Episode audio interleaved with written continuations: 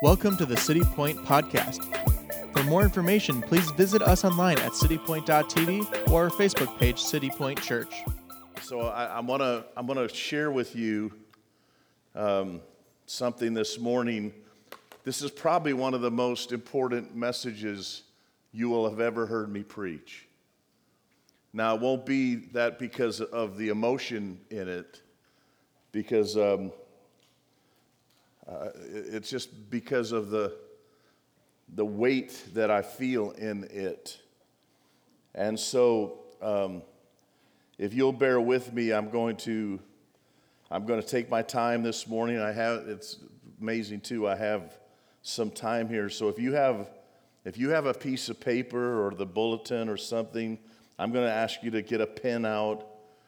Uh, we didn't we didn't get this into the into the uh, bulletin, but I'm going to ask you to take some notes. These verses are going to be we're going to cover a lot of verses today, and uh, and uh, and actually this week God jolted me in another way too, not just with the, the shock of my heart. It was, he jolted me with the remembrance that my primary, my primary role here as the pastor of this church is to fulfill Acts chapter 6, verse 4.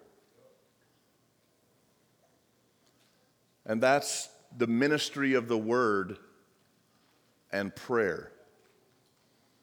And so, in reflecting about that this week, I've recommitted myself to the ministry of the word as I have I feel like I feel like I have I've, i feel like uh, you know I'm, I love to preach. There's nothing I love more than to teach and preach the word of God.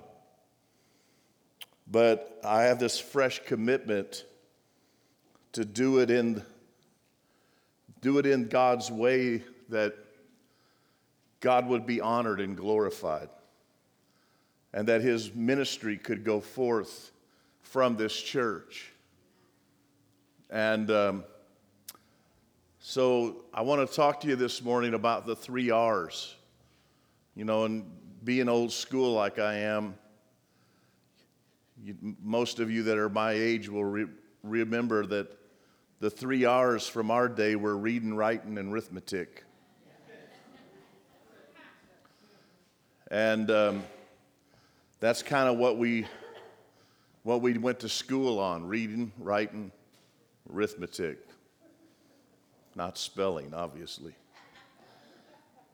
But today I want to use that as a, as a launch pad to give you the three R's that will save. And. Uh, and so, as we get into that, I, I, want you to turn with me to Acts chapter 3, verse 19.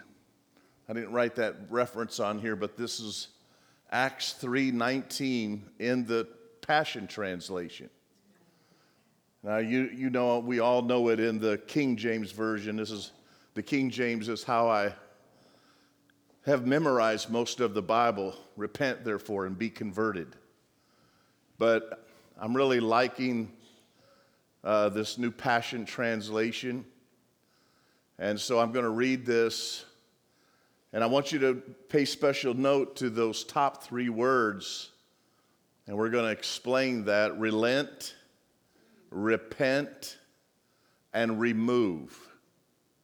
Relent, repent, and remove. Those are the three R's that will save relent, repent, and remove.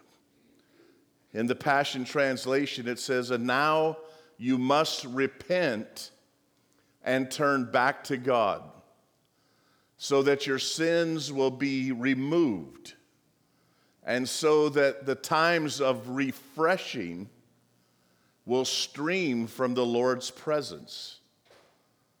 We all are longing and seeking and desiring these times of refreshing. Amen. I mean, this is what we this is what we come to church for too. Is you know, it's like you go out into the week and it's a it's like a wilderness. And then you come into the house of God and we want refreshing. We need refreshing. We fight the enemy tooth and, tooth, tooth and toenail, and then we come together and in our fellowship, we need refreshing. But he says this refreshing comes when we repent and turn back to God. That's the relenting and repenting part of this. So you need to make note of this, and here's what relenting means. If you look up relenting in the dictionary, it means to stop resisting. That's what it really means, literally. To relent means you stop resisting. And I want to I want to ch- challenge you this morning to relent. Stop resisting. In the name of Jesus, stop resisting. The Holy Spirit is trying to help you. And many of you are resisting the Holy Spirit. And what we need to do is relent and stop resisting. And what that really is saying is God, you're right. God, you are right. I do need you. All I need is you. Many of us are resisting that because we think we need God and something. Or we think we have something that's as good as God, and so we put that on an equal plane. Or some of us act like God is like a spare tire. And the only time we pull him out is when we have a flat in life.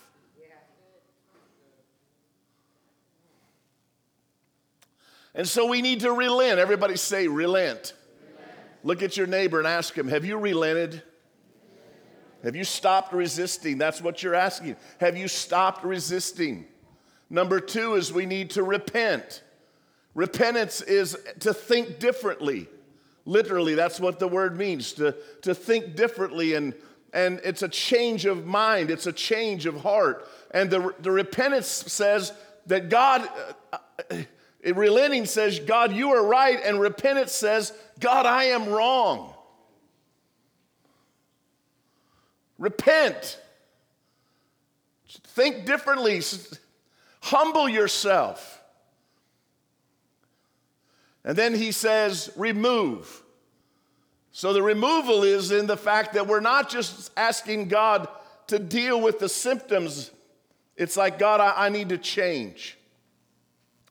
God, I want, I, want, I want things to change in my life. I want to deal with the root of the problem in my life. And so, this relent, repent, remove is what really saves us. See, you're not, you're not going to come into, now listen to me carefully here. You're not going to come into complete salvation until it involves all three of these. Because you must relent, you must repent, you must remove before you can walk into the fullness of God's promise. Can you say amen to that?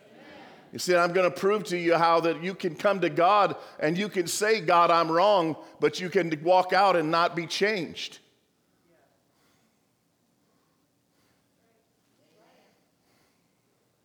I'm going to show you how you can say, God, you're right, and then walk out of that and walk right back into your old life. I'm going to show you how you can say, God, I'm sorry for my sin, and then walk right back into it. Because you refuse to let God deal with it at the root of the, of the problem.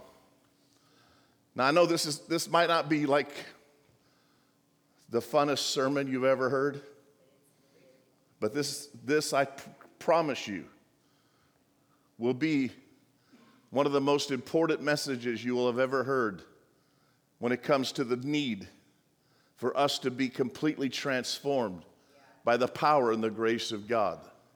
And so, are you ready for this?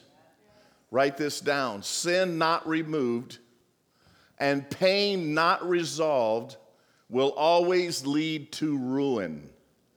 We're still on the R's, right?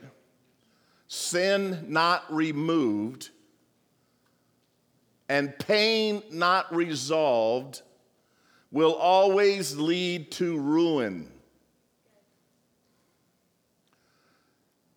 In 1 Corinthians chapter 4, verses 14 to 15, Paul says this, and this is my heart. I hope you hear this from my heart today. He says, I'm not writing this to embarrass you or to shame you, but to correct you as the children that I love.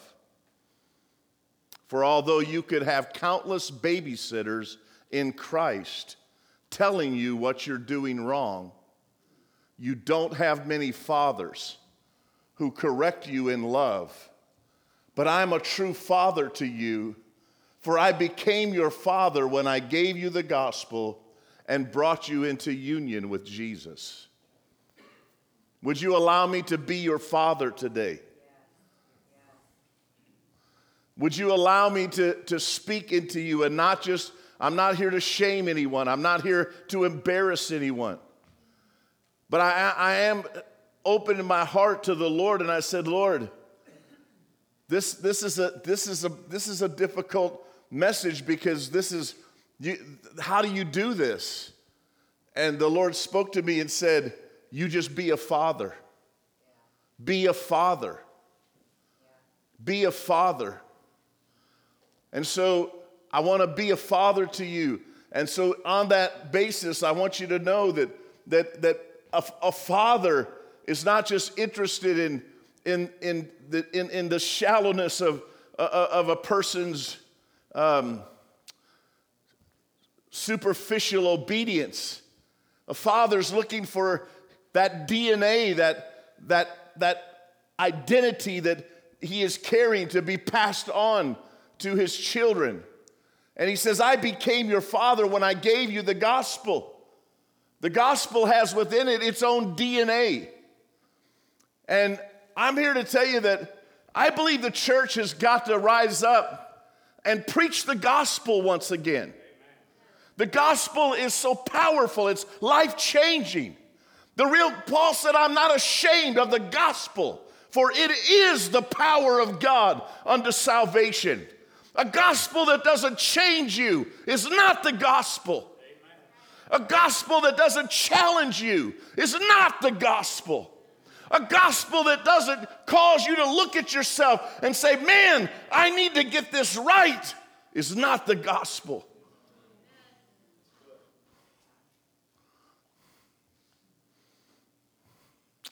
And so the gospel addresses how to get your sin removed. You notice I didn't say how to get your sin forgiven? You see, a lot of people, that's all they, when they, they say, Well, I preached the gospel, I told them how to get the forgiveness of their sins. But Jesus didn't just come to give you the forgiveness of your sins, He came to remove it.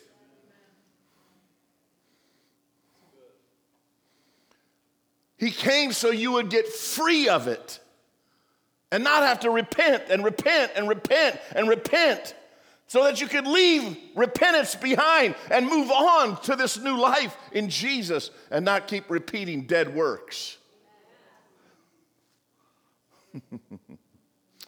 oh, Jesus. So the gospel teaches us how to remove sin. The gospel teaches us how pain is resolved. Can I, can I just take a second here and tell you that behind every sin is unresolved pain?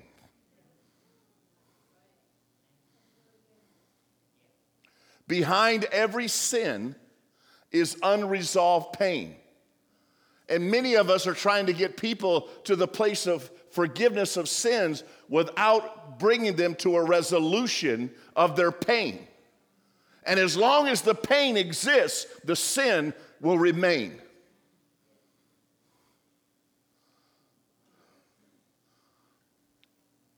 So the gospel teaches us how that pain is resolved.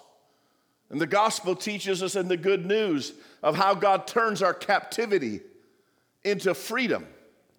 Why? Because sin always leads to death, ruin.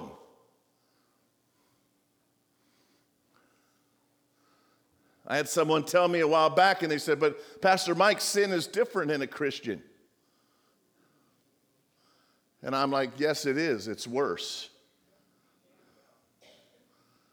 Because Jesus provided the remedy for our ruin when he came out from the grave so that we could have victory over our sin. And if you have got sin in your life, why did Jesus die? So you would have a place to hide? It's so you could get free. And he who the Son sets free is free indeed. And so you if you'll bear with me in my folly, I know this this is this is this is again this is meat. This is not fluff. I didn't come here today expecting people to shout and bounce off the walls. But I do expect people today to walk out of this place changed. Because the truth will make you free. What is God after? God's burning desire is for his son. In Philippians 2 6 to 8, it says, He existed in the form of God. He, Jesus, he's talking about Jesus. Yet he gave no thought to seizing equality with God as his supreme prize. Instead, he emptied himself of his outward glory by reducing himself to the form of a lowly servant. Man, this is, this is describing Jesus, who laid aside his deity and clothed himself in the likeness of sinful flesh and how he lowered himself and kept lowering himself, and he lowered himself and lowered himself, and how God highly exalted him.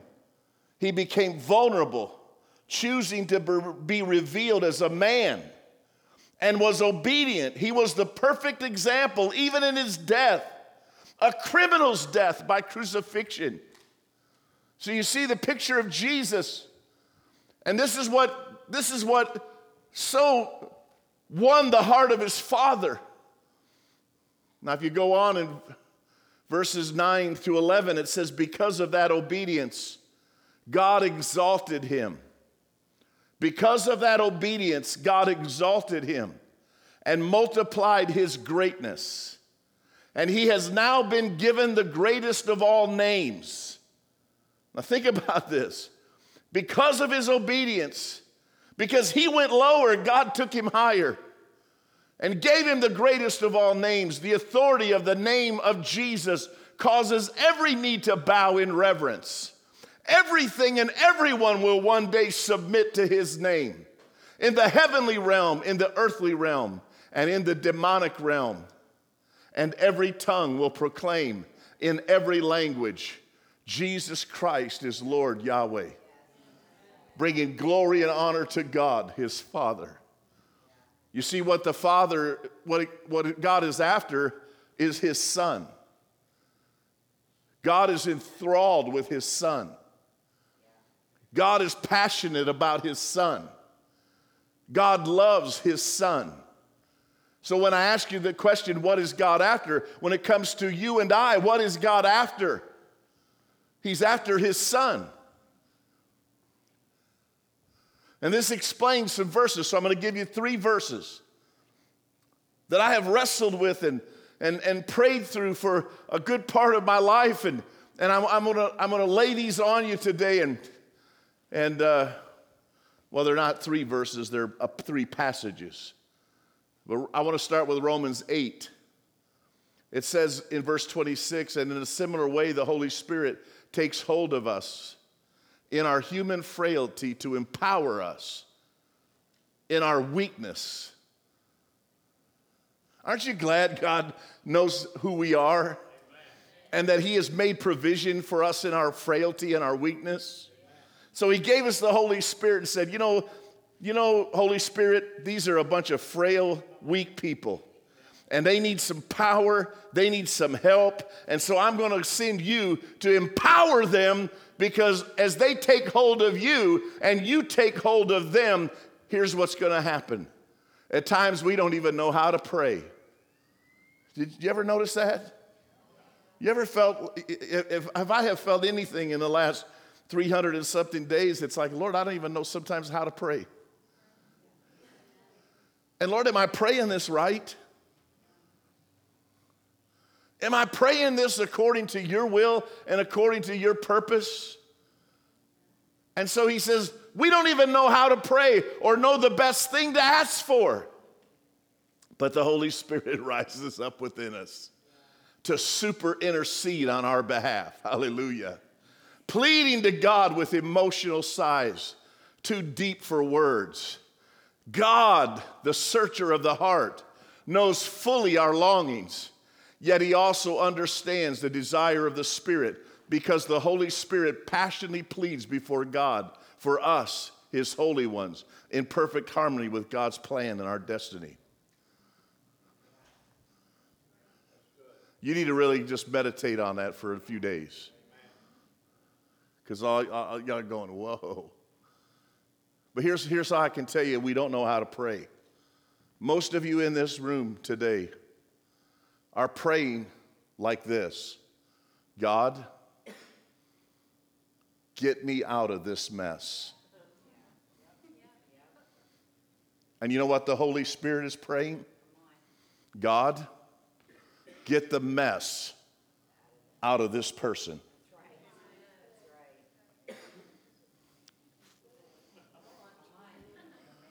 You know how I know? Because I've been praying that prayer too. You know what the problem with that prayer is? You just keep going back to God from one mess to another mess and if God doesn't get the mess out of you, you just have this series of rescues that you need God to do for you. But when the Holy Spirit comes in his super intercessory power, he says, God, it's time we end this mess and it's time we deal with the root of this mess. And God, if you'll just get the mess out of them, the message will be Christ in them, the hope of glory. Y'all should be shouting right now. But y'all, this is what this is the thing. Now listen to what he says. He says, the heart knows our, fully our longings. He understands the desires of the Spirit because the Holy Spirit passionately pleads before God for us.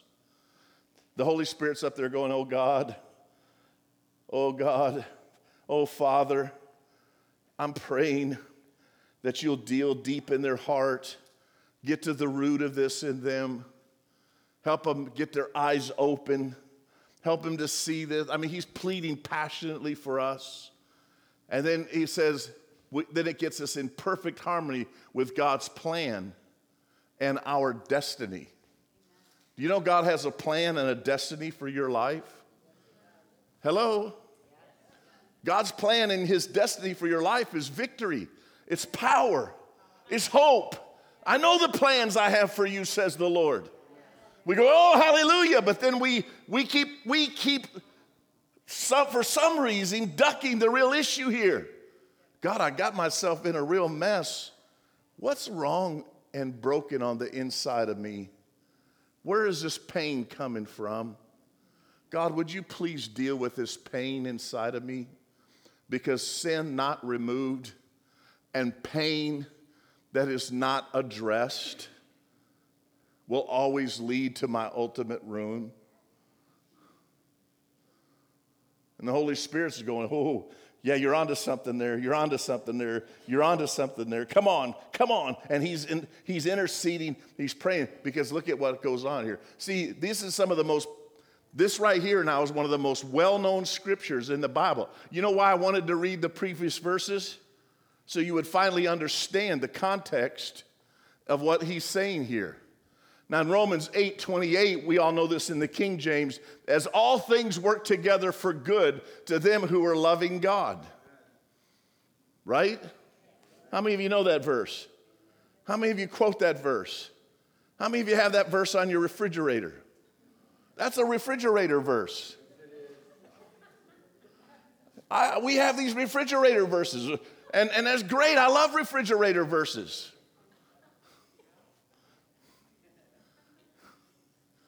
But it's always strange to me why we don't have repent and be converted on our refrigerator.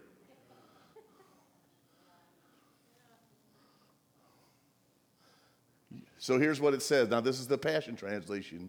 He says, So we are convinced that every detail of our lives is continually woven together to fit into God's perfect plan of bringing good into our lives. God's trying to bring good into our lives. Why? Because He's a good, good Father. God is trying to bring good into your life. Who keeps sabotaging it? It's us. Okay, moving right along. I ain't got time to argue with you this morning. So we are convinced that every detail of our lives is continually woven together to fit into God's perfect plan of bringing good into our lives. That's all things work together for good to those who are loving God. God's trying to bring good into your life. I know that's a refrigerator verse, but what about that then? How do you explain that when, when pain comes? So you lose a loved one. God, how can that, how can that be to good? You lose your marriage. How can that be to my good? You lose your job. God, how can that be to my good?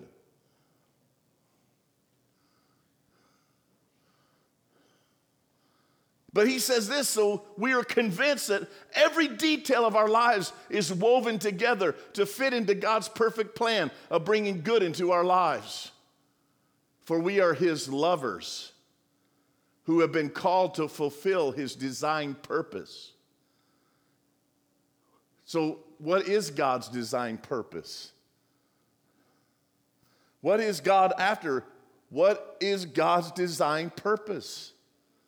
Church, this is we are at a crossroads in the, in the church right now. We need to understand what is God's purpose because there's a lot of craziness going on and, and, and, and, we're fighting over like well why didn't this work out? And why didn't this happen? And why didn't this? Because we don't understand god's design purpose.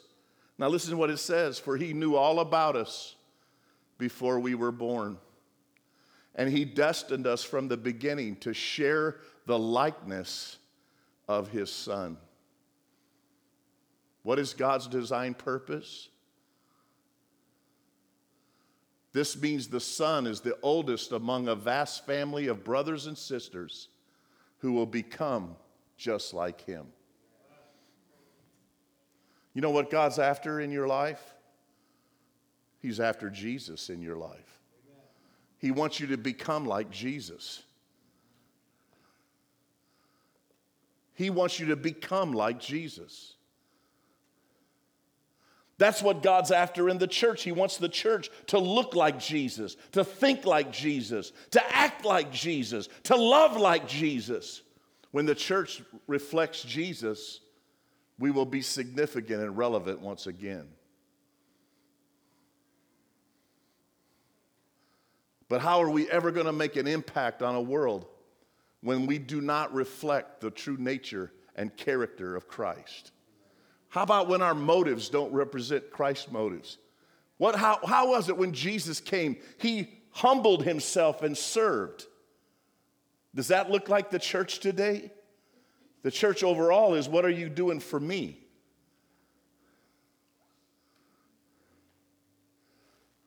What's in it for me?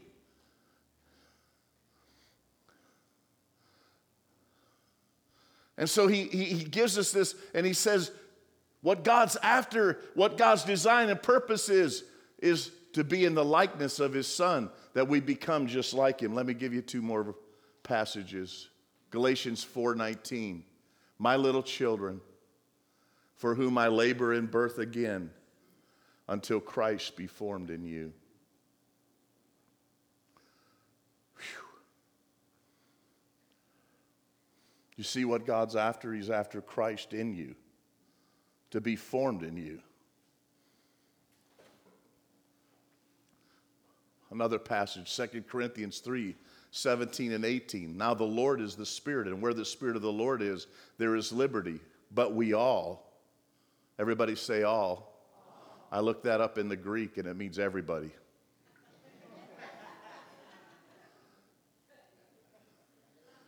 But we all, with unveiled face, beholding as in a mirror the glory of the Lord.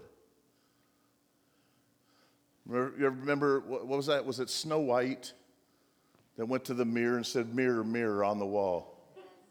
Who's the fairest of them all? See, every day we come and we look in the mirror, and what God is looking for is the reflection of Jesus as we look into the glory of God. And he says, We all, as in a mirror, look into the glory of God, are being transformed, changed into the same image from glory to glory. It's glory to glory. There's a, there's a process here from glory to glory, just as by the Spirit of the Lord. You see, what God's doing is He's got His church in a process.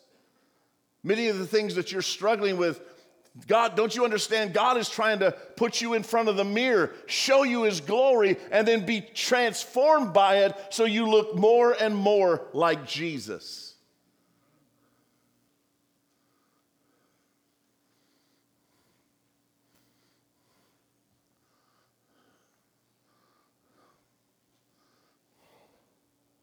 And so God challenges us Behold, the glory. You see, because here's the principle write this down. Whatever you behold, you become.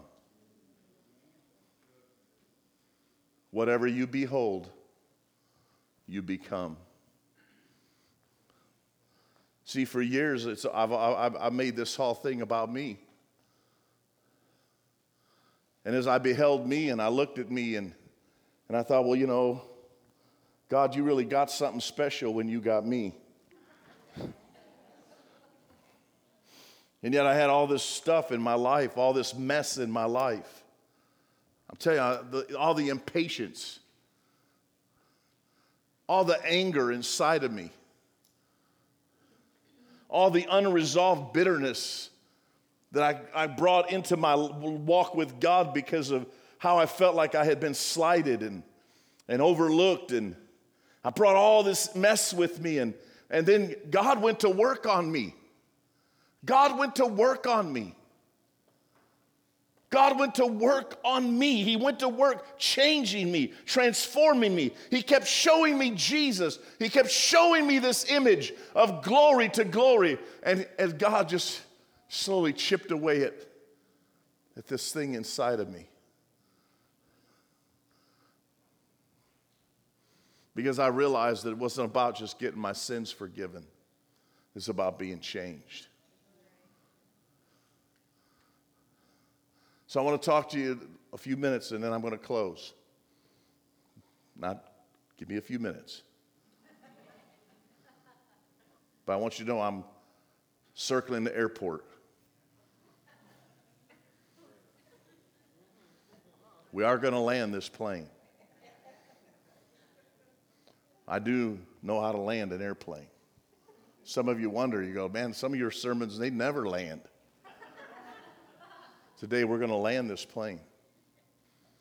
We're going to use Jacob as our runway. Many of you know Jacob, you know about Jacob. Many of you have read about Jacob. You know that Jacob was the son of uh, Isaac you know how he was, a, he was a born uh, uh, as a twin?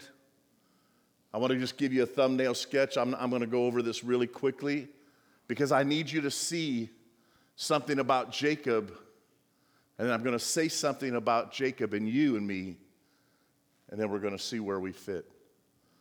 So we see in Genesis chapter 25, 26, if you read this, and I suggest you do, write these verses down and go back and check me out. Read these. You can take time. It's very, very powerful how that uh, uh, uh, Isaac uh, has these two sons born to him uh, Jacob and Esau. Esau was born first. The Bible says Esau was hairy and he was a, became a hunter and he was, you know, he was like, he actually killed things, unlike Paul. He, he actually he was actually good at hunting. And, and uh, I'm sorry, I had to say that.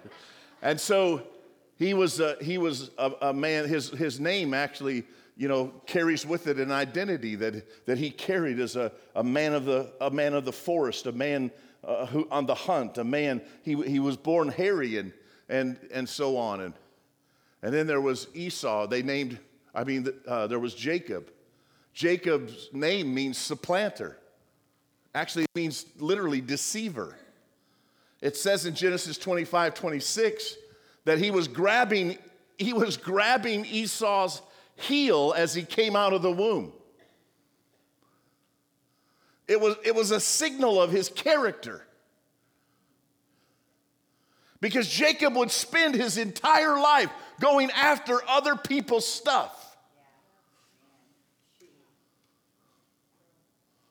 His character would be he would chase other people's things. He, we read in Genesis 25, 31 that his brother comes in from hunting one day and he has this big pot of stew and he tricks and deceives his brother in his weakness and steals his birthright. And it didn't sit too well with Esau, but he was said, Well, what good is it if I die of weakness? And so he gives him a pot of, a pot of soup and he gets his brother's birthright. Jacob's pretty sharp, but he's deceitful, he's a liar. Hello? We read in Genesis chapter 27, he deceives Isaac to get the firstborn blessing. Read it. His mom hears Isaac send Esau out to kill something because Isaac knows he's about to die. And he goes, Ma'am, I want one good last meal. And so he says, Son, go get me something really good and cook it up with the way you do. Man, I love that. I love that deer, the way you cook it up, and bring it to me. I'm going to eat it and die. Jacob's mama hears it and she says, Jacob, quick, you go get two of the kids and the kid uh, goats and we're going to kill him and we're going to and we're going to hurry up and, and we're going to feed it to Isaac before he gets back. Now now mama's in this deceitfulness with him. Did you ever notice how people run kind of in a in a vein in their in their character? Jacob steals his brother's identity, puts some hairy skin on his arms, goes in before Isaac. Isaac says, You sound like Jacob. Are you, are you Jacob? No, I'm Esau, liar. Well, come here, let me feel you. He feels that goat skin, hairy deception thing, and so he feeds him, says, That's really good, lays his hand on Jacob and gives him the blessing of the firstborn. That was powerful because the firstborn son always got the double portion. Esau comes in and goes, Here I am, Father, I got this. He said, I've already given the blessing to you. You didn't give it to me. Jacob! He was like Dennis the Menace. In Genesis 28, he leaves for Laban's house because he's told by his father and mother, don't take a wife of these heathens. And so he goes to the house of Laban, who was a, a relative of, of the family, and he says, Go get you a wife of, of Laban's household. And on the way to, on the way to this, uh, to this Laban's house, he lays down and takes a nap, and he has this encounter with God where God shows him angels descending and ascending from heaven on, on a ladder. And, and, and he wakes up and he sets his pillow up, as, which was a rock, pours oil over it. And he says, Man, this is none other than the house of God, for God was in this place and I knew it not. You what's, what's happening? God's trying to get his attention. God's trying to get his attention. Can I submit to you that some of you God is trying to interrupt your plans for self destruction. And some of the very things that you have cursed, God has set up to keep you from destroying yourself. Some of the people you've resented and have an ought in your heart against are the very people God has put in your way. And they have, if you would peel back from the, from the surface, you realize that person saved my life.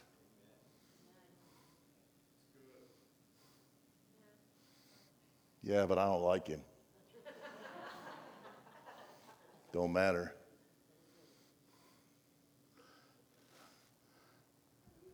He has this encounter with God. But let me ask you this question Did it change Jacob? Did it change him? This encounter with God, this Bethel thing, did it change Jacob? No, it did not. Let's go on. You still with me?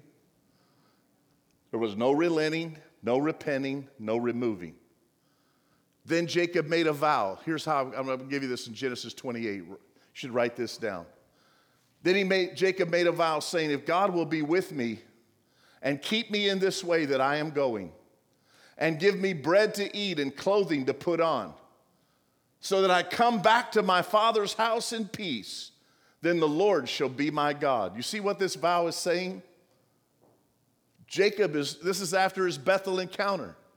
Who's this all about? Is this a vow to God? Well, yeah, it's the best he could do because he was all about himself. This is God, if you just take care of me, I'll, I'll serve you. God's like, wow, that's really nice of you. Thank you so much. I really appreciate that. Man, what would I do without you? I mean, I'm, I'm just God. And, and you see, he, you could tell, you, you could tell, you know, I can talk to somebody three minutes and tell you what kind of encounter with God they've had in their life and the real source that it has sprung from, and whether they're in it for self preservation or the glory of God. You say, well, why would you do that? Aren't you judging people? No, because I can tell you the outcome of that. Because if you don't relent, repent, and remove, guess what happens? You ruin. You see, Jacob never really does get it. Let's go on. You still with me? Sin not removed will ultimately return and ruin you. Pain not resolved will always reintroduce sin to take you down. Genesis 4 6 7. So the Lord said to Cain, Why are you angry? This is a really important question here. Why are you angry? And why has your countenance fallen? If you do well, will you not be accepted? And if you do not do well, sin lies at the door, and its desire is for you. Its desire is to destroy you. It's des- listen, folks, listen to me. The sin that you're playing with has an ultimate desire, and it's to destroy you. Sin bringeth forth death, and death, when it is finished, brings ruin. So the Lord said, Why are you angry? Pain not resolved. You say, how do you know, how do you know Jacob was angry? You can read it through the lines of everything that is saying in Genesis through his, his history.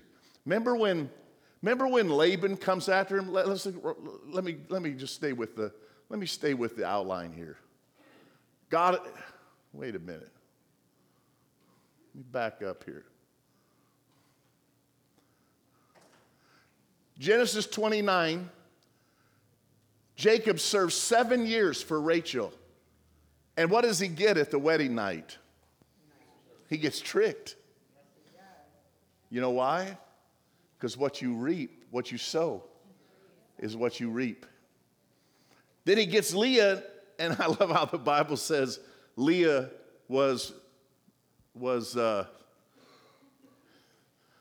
fair. It's, it's, a, it's a King James way of saying she was ugly. He was in love with Rachel. And now he had served seven years. You know what he did? You know what that did to him? He got mad. How's a little taste of your own medicine, Jacob? then he serves another seven years for Rachel. So he's 14 years into this marriage thing. But he's really not, he's really not, he's not got his heart right because in all of it, he's still, it's all about him. Then in Genesis 30, he devises a plan and tells Laban, Look, I got to go back home. Can I have all the spotted and speckled stock? Because there was only a, a, a, handful compared to the solid color ones. But Jacob had a plan. You know what he did? He cut sticks, put it in the water. I don't know if there was something in the sticks or something that I, don't really under. I, I could not find out a real explanation for this. But all of a sudden, over the next few years, there's this whole group of speckled and and uh, and raked and spotted stock that get born because Jacob's a very good con man. And so then he grabs his stuff and he hears uh, uh, Laban is mad at him. So you know what he does? He sneaks out of town. And then when Laban hears about it, he gets a group of guys and he goes after him, and Jacob is scared. Do you get the, you get the history here? Genesis 31 is the drama of Laban coming after Jacob, and God shows up in Laban's dream and says, Don't you put a hand on him.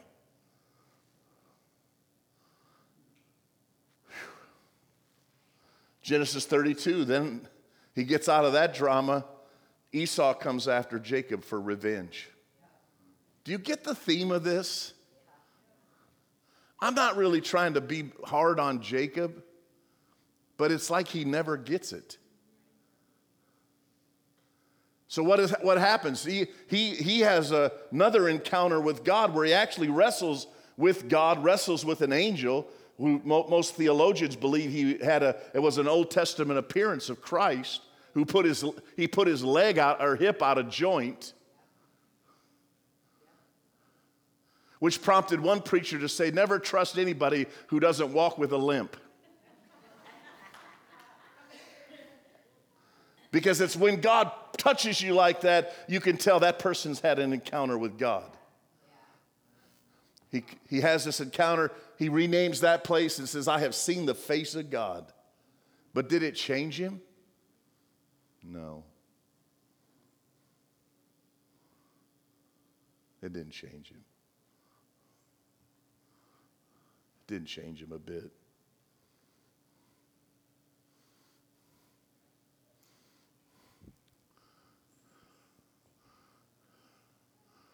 So let me close with these five points, four points. God's power is constant and consistent. God is always encountering us in our journey. Do you know why it's always the God of Abraham, Isaac, and Jacob? Abraham was the father of the faithful, Isaac was the son of the promise. But what, what was Jacob in that trilogy for? Because God just showed you he's always after us no matter how messed up we are. And so God's constant. His will is to change us, not just to forgive us. Don't make a mistake of a step in the right direction as the arrival to your de- destination. How many of you have had encounters with God and you started, you made a course correction? Now, listen to this. How many of you have made a step in the right direction and that was your first and your last step? You know what you just set yourself up for? Ruin.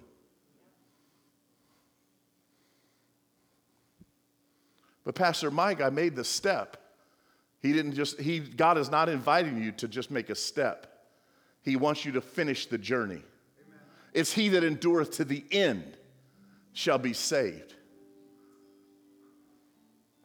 So he says, lean in until you're not just forgiven, but until you're changed.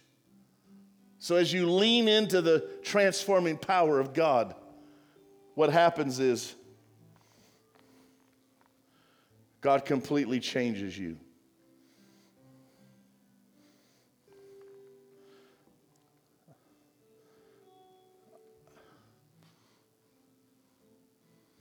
I want to tell you a little thing about my early ministry. I was starting my ministry, Terry and I, and we were itinerant. That means we traveled. I was an evangelist. And my main position with the denomination I was with was I was a statewide youth director. I was traveling in Indiana at the time doing district conventions, which we did annually.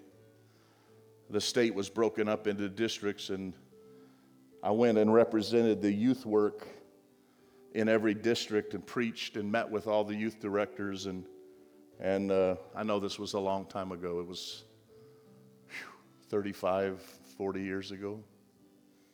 oh, Jesus. I was in my 20s. I was asked to go visit a couple while I was in a part of the state because just a night before they'd lost their young daughter to spinal meningitis.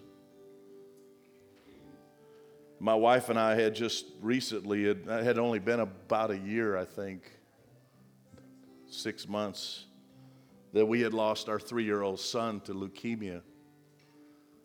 So they, they thought, well, we, we could be a blessing. So we went over and visited with this couple. The young father was a backslidden pastor's son.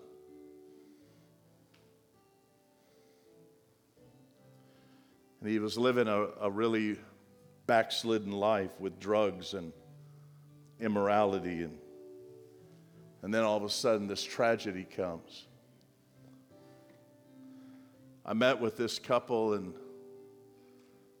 prayed with them, encouraged them as best as I could, shared with them God's ability to walk through this with you. And I mean, I was still walking through my own thing. It had hadn't even been a year.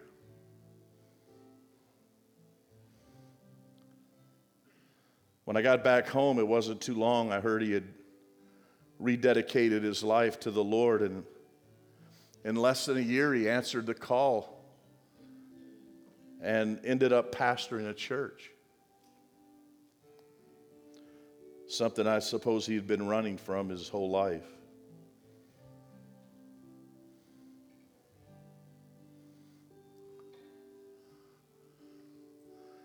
But like Jacob,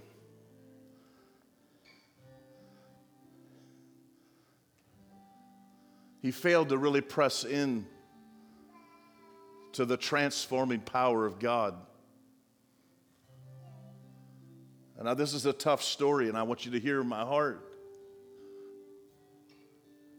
And this is not something that most people would use even as to tell, but I'm going to tell you the truth. Would you like the truth today?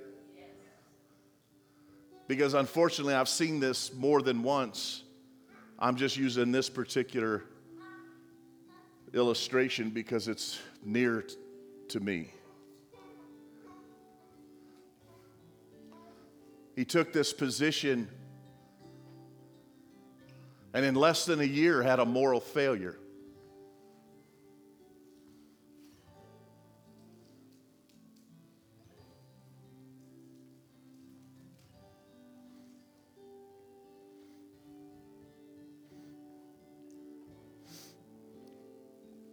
You say, Pastor Mike, why would you share that? That's, that's, that's tragic. So let me tell you, I've been, and since I've been at this church, which will be seven years in August, I have watched God show up for people in Bethel like experiences, in God showing people his face, interrupting them in their plans for self destruction, giving grace and mercy showing up to them. And yet, because of the lack of willing to really press in and not just repent, but remove it, remove it. God, deal with this thing inside of me. God, get this thing out of me. God, it's not enough to know that I've just been forgiven. I need to be changed. I can't keep playing and toying and moving back and forth. God, I want to be transformed. I want to be like Jesus. And I've watched many people get touched by God only to fall into ruin. And it's, all, it's heartbreaking. as a pastor, there's nothing that breaks my heart more than to see somebody who has been touched by God return back to the vomit. Is that, is that too strong? Nothing breaks my heart to see how God makes a way for somebody in the wilderness And then they turn their back and walk back into their captivity.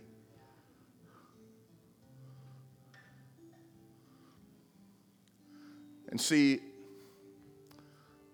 it breaks Jesus' heart too.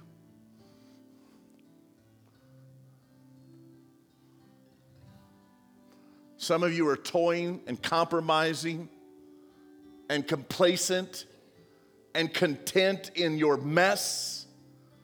I came to stir up your mess today. You say, Pastor Mike, you should be nicer. You just came out of the hospital. No, you know how I feel? I feel like I'm a dying man preaching to dying people.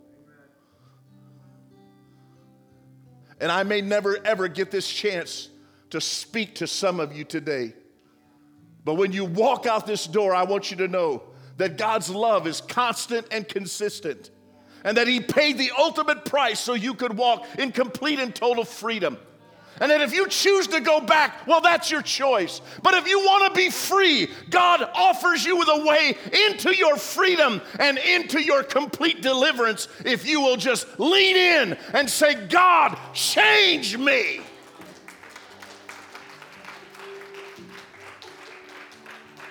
I've watched people come in here with heroin addictions.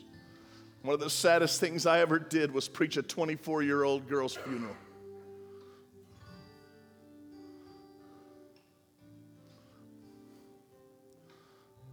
She came into this. She walked up to this altar, sat right over there, and asked Jesus to forgive her. And we rejoiced because he is faithful and just to forgive us our sins. And then she went out of here, went back with her friends and within three days, this, listen, this is the kind of friends she had. I'm just going to tell you what your friends are all about. Her friends helped her get high when she was telling them, I'm trying to get out of this. She had two children under five years old, and they helped her get high. And when she overdosed, they filled the bathtub up, dumped her in it, and ran because they didn't want to get in trouble with the police. And those same people came and wept on her casket. And I stood up and said, How can you dare weep for someone you helped kill? So, Pastor Mike, you should be nicer. Yeah, I should be but I'm not. I'm passionate. And I'm telling some of you are sitting here and you have trifled with God. You have treated God like you could take him or leave him. And I'm here to tell you today, you cannot trifle with God. There comes a point where he that being often reproved shall suddenly be cut off, and that without remedy. Put that on your refrigerator.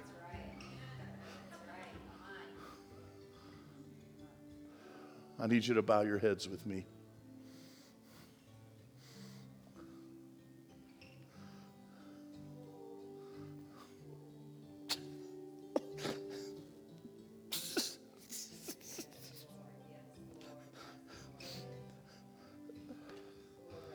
I have seen the devastation of sin.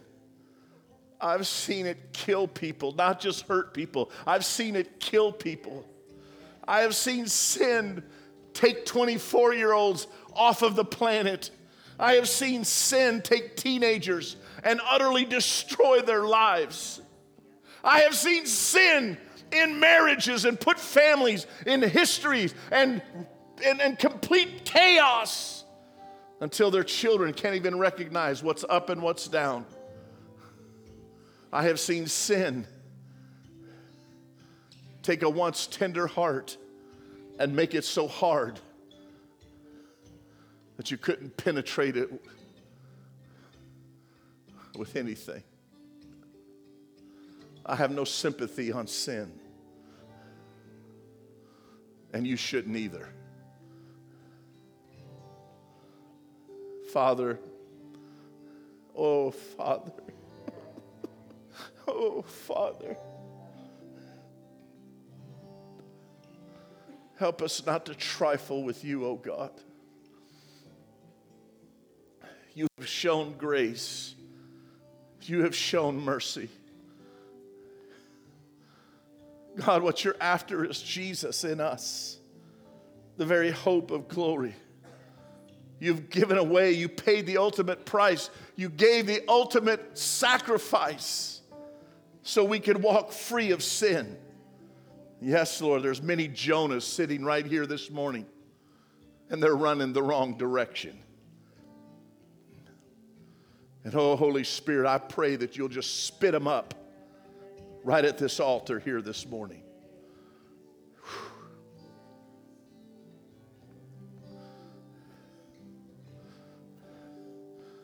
God's sin is so serious that we can't afford to take it lightly. I ask you, God, Holy Spirit, convict hearts right here today.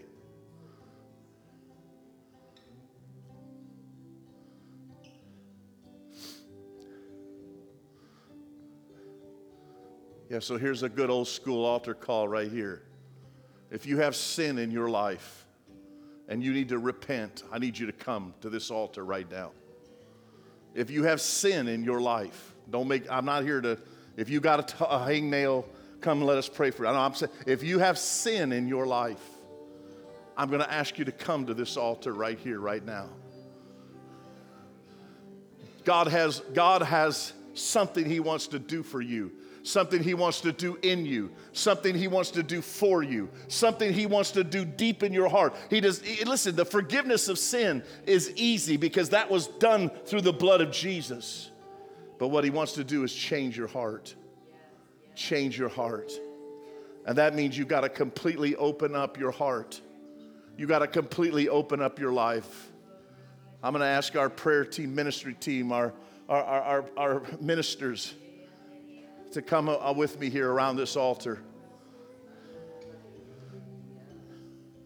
If you need to go, God bless you. Thank you for coming today. Well, we're going to spend some time in the presence of God here this afternoon. And we're going to go after God. We're going to go after transformation. We're going to go, we're not going to pray some 30 second prayer and then send you on your way. God's gonna, God's gonna speak to some hearts here today. There's gonna be some powerful things that happen right here today because we're gonna leave this place changed.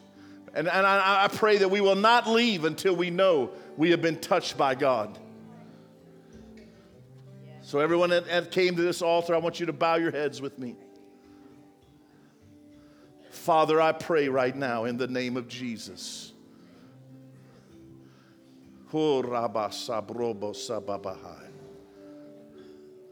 Father, I pray in the name of Jesus that you, God, will begin this work deep in the hearts of your people right now.